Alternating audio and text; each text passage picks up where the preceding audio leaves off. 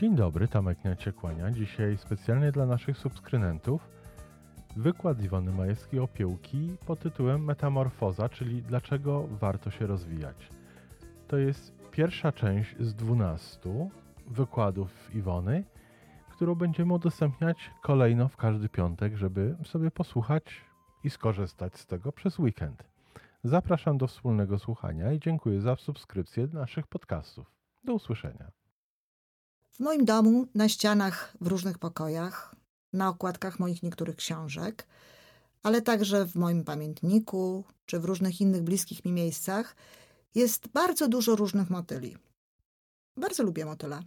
Ludzie pytają mnie często, skąd te motyle, dlaczego właśnie one, i prawdę mówiąc, w jakiś sposób kojarzą mnie z motylami. Motyle są na mojej stronie internetowej, motyle przypinają mi do kwiatów, kiedy je dostaję. I jak mówię, ciekawi są dlaczego. Otóż kiedyś, wiele lat temu, w takim piśmie nastawionym na rozwój, piśmie, które ma wspierać ludzi w budowaniu swojego charakteru, w realizacji swoich marzeń, w realizacji swoich celów, widziałam zabawną historyjkę obrazkową. Otóż pełzły sobie dwie gąsienice. Z tego rysunku wyraźnie widać było, że to jest pan gąsienica i pani gąsienica.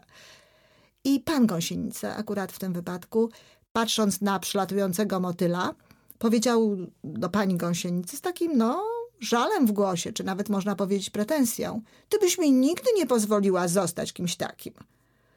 Oczywiście, jeśli chodzi o gąsienicę, wiadomo. Pan gąsienica tym motylem zostanie. Pani gąsienica też. Bez względu na to, czy ktoś będzie usiłował pozwolić, czy nie. Wszystko, co może się stać po drodze, no to niestety tylko jakiś nieszczęśliwy wypadek. Jest bowiem pewien mechanizm genetyczny, który posiada to zwierzę, inne zwierzęta również, które umożliwiają im właśnie rozwój do swojego maksymalnego, zakodowanego w tym mechanizmie potencjału. No ale z człowiekiem jest już trochę inaczej. Człowiek, co prawda, też ma mechanizm genetyczny, też ma pewien kompas, można powiedzieć, ma pewnego rodzaju napęd, który pcha go w kierunku czegoś więcej, w kierunku czegoś lepszego. Człowiek również ma zakodowany wewnętrznie rozwój. Chodzi o to, żeby zostawić po sobie jakiś ślad na ziemi. Jakiś.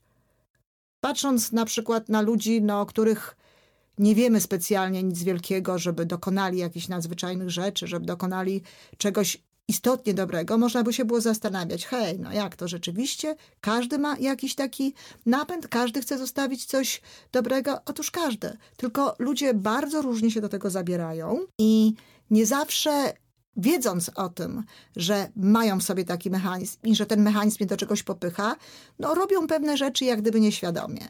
Rozwój może się dokonywać i ta chęć zostawienia śladu po sobie może się dokonywać na różnych obszarach. Człowiek składa się z ciała, emocji, intelektu i ducha. To są takie cztery obszary. I proszę popatrzeć, są na przykład ludzie, którzy płodzą i rodzą dzieci. No i to jest piękne. To jest wspaniałe. To jest na dobrą sprawę e, ten ślad. Jest to to, co ci ludzie zostawiają po sobie, a jeśli jeszcze przy okazji wychowują te dzieci dobrze, no to już w ogóle jest to fantastyczny ślad.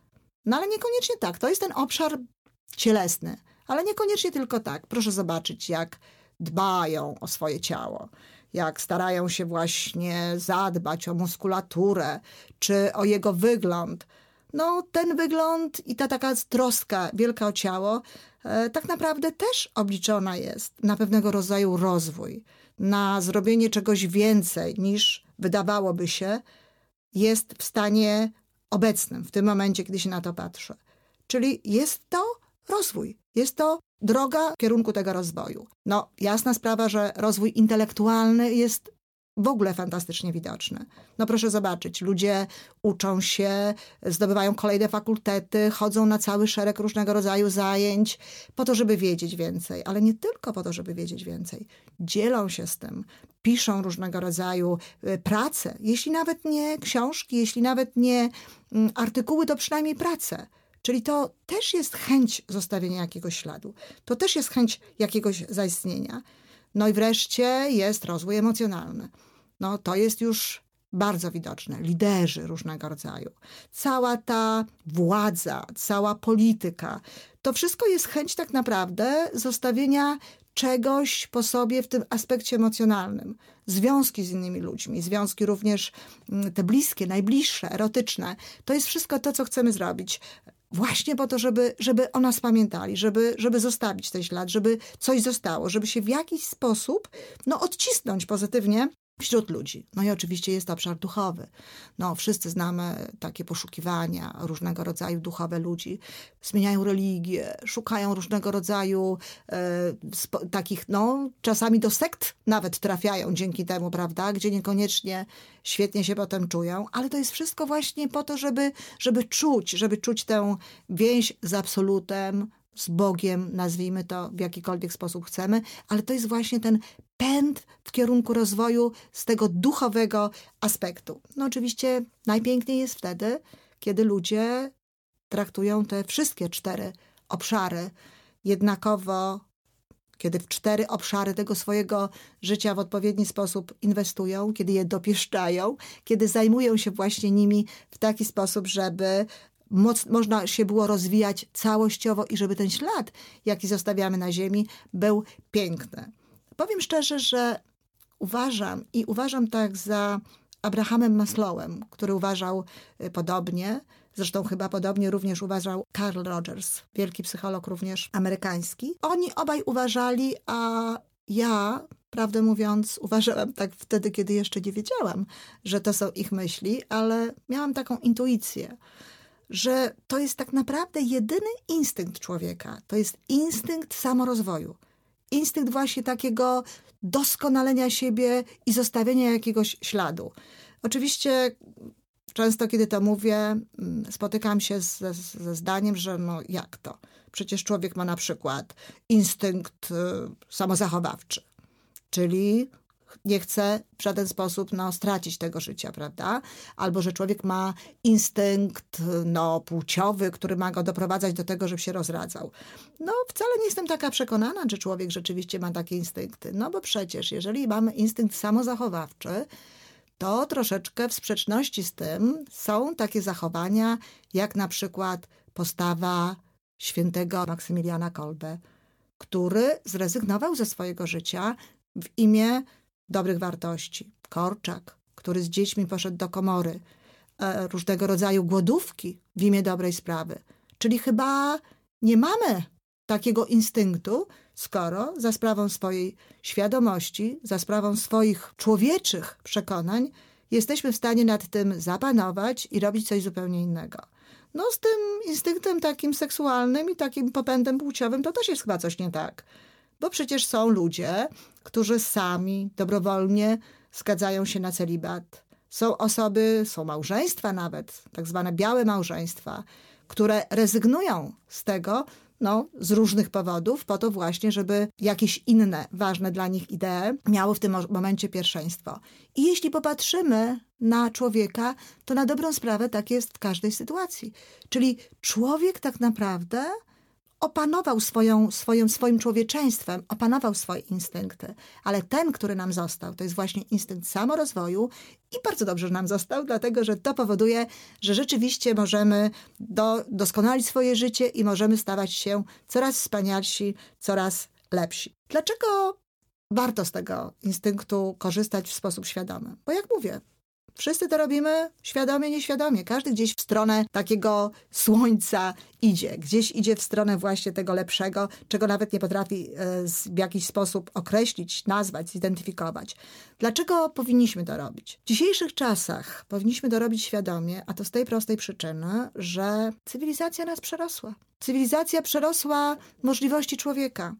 Człowiek rozwija się prawdopodobnie ciągle w swoim jakimś e, tempie, które gdzieś mu tam zostało przypisane, ale w jakimś momencie mózg, wytwory związane z pracą tego mózgu, cywilizacyjne, kulturowe, e, sposób pracy, sposób w jaki się uczymy, w jaki e, społeczeństwo się rozwinęło, nas przerósł. Dzisiaj nie wystarczy bazować tylko na tym, co żeśmy posiedli w zgodzie z urodzeniem, w zgodzie z naszym wyposażeniem. Weźmy chociażby przysłowia. Są różnego rodzaju przysłowia, które z całą pewnością były kiedyś mądrością narodów. Kiedyś.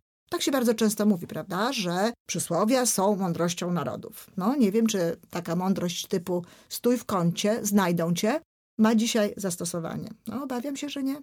I to właśnie dlatego, że ta cywilizacja nas wyprzedziła. Że kiedyś rzeczywiście człowiek sobie stał spokojnie, jeśli rzeczywiście prezentował sobą coś więcej niż to było widoczne, jeśli rzeczywiście się wyróżniał z tego tła, no to prawdopodobnie w jakiś sposób rzeczywiście spokojnie udawało mu się pewne rzeczy osiągać. Dzisiaj trzeba umieć szybko czytać, dzisiaj trzeba umieć wybierać z tysiąca rzeczy, które są dookoła. Dzisiaj trzeba umieć się zdecydować, czy będziemy oglądać ten film, czy inny, czy będziemy czytać książkę, czy inną książkę, w jaki sposób będziemy zarządzać sobą w czasie. Dzisiaj trzeba zadbać o swoje poczucie własnej wartości, żeby właśnie na rynku móc utrzymać się tam, gdzie chcielibyśmy się utrzymać, żeby móc, no cóż, konkurować z innymi ludźmi w pewnym zakresie, w pewnych działaniach, które sobie wybraliśmy. I w związku z tym tak ważną sprawą jest, żeby przejąć tę odpowiedzialność za rozwój na siebie, żeby nie uważać, że wyposażenie genetyczne z całą pewnością doprowadzi nas samo do takiego punktu, do jakiego chcielibyśmy, że rzeczywiście, żeby nas doprowadziło. Co to znaczy świadomy rozwój? No bo to też tak łatwo powiedzieć, prawda? Rozwój, rozwija się świadomie, pięknie, ale w jaki sposób masz się świadomie rozwijać? Otóż przede wszystkim trzeba sobie zdawać sprawę z tego, że te podstawy do tego rozwoju każdy z nas ma w sobie. Abstrahując od tego, że mamy pewien kapitał zdolności, talentów, umiejętności, i tutaj się różnimy. Tu się różnimy. Nie wszyscy mają taki sam kapitał, nie wszyscy mają takie same możliwości. W związku z tym, no, nie każdy może robić dokładnie to samo, co wszyscy inni. To nie znaczy, że każdy może robić wszystko, ale każdy może robić coś wielkiego, coś wspaniałego, to, co jest jego pragnieniem.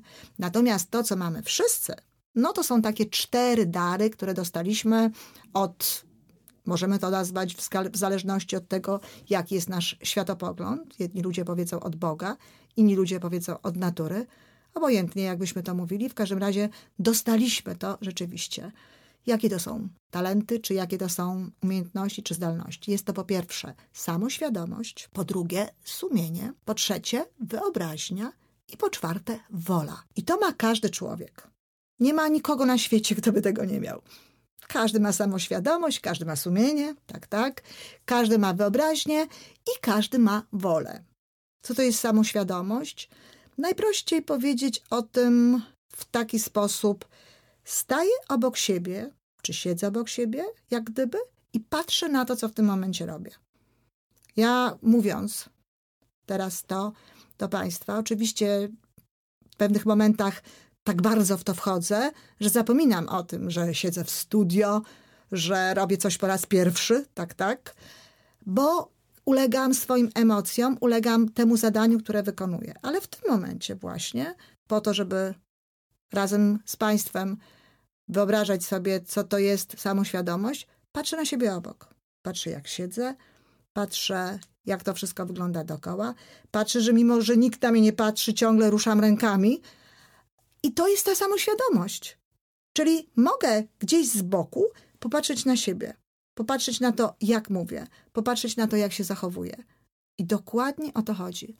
Podobno tylko człowiek ma samoświadomość. No trudno jest nam to tak do końca powiedzieć, bo może po prostu nie potrafimy tego zbadać u zwierząt, ale jak na dziś wiadomo, że to jest tylko przywilej człowieka. No i w związku z tym trzeba z tego przywileju korzystać. Czyli warto popatrzeć na siebie. Warto popatrzeć, jak ja się zachowuję, co ja robię, czy rzeczywiście robię to, co chciałbym robić, czy rzeczywiście idę w kierunku tego, czego pragnę, ba, czego pragnę. To też jest samoświadomość, to jest poznanie siebie, poznanie tego, co jest we mnie. Druga część. Druga część to jest sumienie. Sumienie znowu ludzie bardzo różnie rozumieją. Mówią czasami, ty nie masz sumienia. Nie, nie, każdy ma sumienie. Każdy ma sumienie. Sumienie niekoniecznie musi się łączyć z wymiarem moralnym, z wymiarem, czy to jest w sensie moralnym dobre, czy złe. Sumienie to jest taki języczek uwagi, który nam mówi, czy to jest tak, jak być powinno, jak byśmy chcieli, jak mamy właśnie gdzieś zakodowane, że odbiega to jednak coś, nasze zachowanie, czy nasze myślenie, czy nasz, e, nasze podejście do innego człowieka, odbiega to od takich gdzieś wdrukowanych nam kanonów. I do czego nam to sumienie jest potrzebne? No do tego, żebyśmy właśnie patrząc, używając samoświadomości, patrząc na siebie, za sprawą tego sumienia stwierdzili, no czy to jest tak, jak ja bym chciał? Czy to jest dobrze? Czy ja rzeczywiście wystarczająco dużo pracuję? Czy ja rzeczywiście mówię dobrze o innych ludziach? Czy ja rzeczywiście myślę dobrze o sobie? Czy rzeczywiście dbam o siebie? Czy dbam o, o swoje ciało? Czy dbam o swoje emocje? Czy dbam o swój intelekt? Czy dbam o swojego ducha? Czy rzeczywiście robię wszystko, żebym naprawdę był szczęśliwy?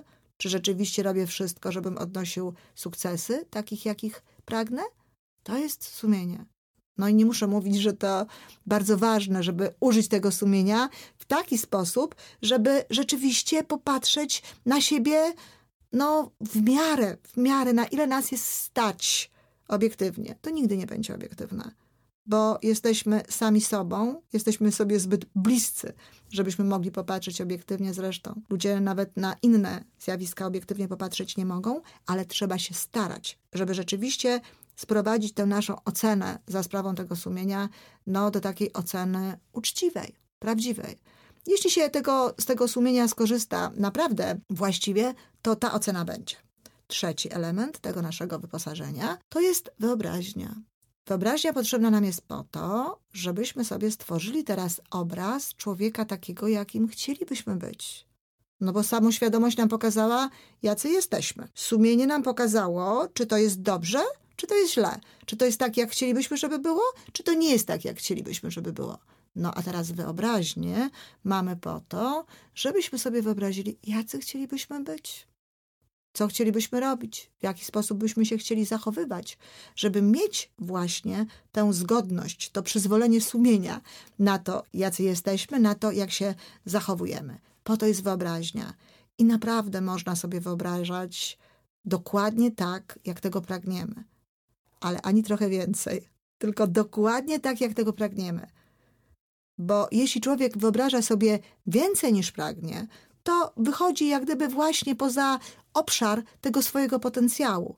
Natomiast jeśli wyobraża sobie tak, jak to rzeczywiście jest w jego wnętrzu, tak jak rzeczywiście czuje, że mogłoby być, to zazwyczaj jest bardzo bliski tego swojego środka, tego swojego prawdziwego ja. I jest czwarty element wola. A no właśnie. I to jest to. Każdy z nas ma wolę.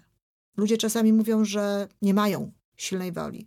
Tak się często zdarza po moich zajęciach. Ktoś do mnie przychodzi mówi, pani Wano, świetne, super, bardzo mi się podoba, ale wie pani co, ja nie mam silnej woli. Otóż wszyscy mają wolę. Czy mają silną? To zależy od tego, w jaki sposób postępują i co z tą wolą robią. Ale zapewniam, że każdy tę wolę ma i mają cały czas. Nawet jeśli jej nie ćwiczy, nawet jeśli jej właściwie nie wykorzystuje, to ona jest i czeka na to, żeby ją uruchomić żeby zrobić coś, żeby ona rzeczywiście mogła nam się przydawać właśnie do tego rozwoju. Wola bardzo ładnie może być obserwowana na przykładzie dzieci, prawda? Dzieci bardzo często chcą czegoś, no, chcą czegoś dość gwałtownie, domagają się bardzo e, pewnych rzeczy. No, niestety, często rodzice właśnie próbują nie zawsze w dobry sposób tę ich wolę zniszczyć. No, oczywiście są momenty, w których należałoby wolę dzieci skanalizować i włożyć to gdzieś w takie obszary, żeby rzeczywiście było to bardziej społecznie akceptowalne, ale są takie momenty, że rodzice zupełnie niepotrzebnie tę wolę dzieciom niszczą w takich drobiazgach. Jak się mają ubrać, co mają zrobić, czy mają jeść w tym momencie, czy nie. To są rzeczy, gdzie często nagina się je właśnie do pewnych zachowań, które są wbrew nim i jakby one przekonują się, że właśnie nie warto korzystać z tej woli, że ta wola nic nie daje. No i uczą się troszeczkę działać w zgodzie z tym, czego wymaga od nich społeczeństwo, zapominając, że mają gdzieś w sobie pragnienia, że mają gdzieś w sobie bardzo ważne rzeczy i że mają w sobie siłę, żeby do tego dążyć. Natomiast w życiu dorosłym wolę ćwiczy się poprzez dawanie obietnic sobie i dotrzymywanie tych obietnic. Wolę ćwiczy się właśnie w taki sposób, że zamierza się coś zrobić, mówi się o tym innym albo mówi się o tym sobie, że ma się zamiar to zrobić i rzeczywiście się to robi. Rzeczywiście się to robi. To jest bardzo ważne, żeby pamiętać o tym, że ilekroć obiecujemy coś i spełniamy tę obietnicę, to właśnie wzmacniamy naszą wolę. A ilekroć nie spełniamy tej obietnicy, niestety ją osłabiamy. No, zakładając, że ktoś rzeczywiście uważa, że no, nie ma tej woli w tym momencie, że żył w taki sposób, pracował w taki sposób, że no, jakoś tam ją sobie zniszczył. Co można zrobić? No, trzeba pierwsze kroki w kierunku dania tej woli siły. No, nasze spotkania mogą być takim elementem. Możecie Państwo właśnie w tym momencie postanowić, że będziecie przerabiać ze mną to, o co proszę, że będziecie robić te ćwiczenia, które będę podawała, że założycie na przykład zeszycik, czy jakiś inny e, sposób, w jakiś inny sposób będziecie notować to, o co proszę, robić pewnego rodzaju ćwiczenia i obserwować postęp. Możecie sobie założyć, że będziecie robić to w miarę regularnie albo w jakichś określonych okolicznościach. I ważne jest bardzo, żeby respektować tę obietnicę, żeby rzeczywiście ją spełniać, żeby ją rzeczywiście robić. W ten sposób ta wola nam się wzmocni. Rozwój jest nagrodą samą w sobie.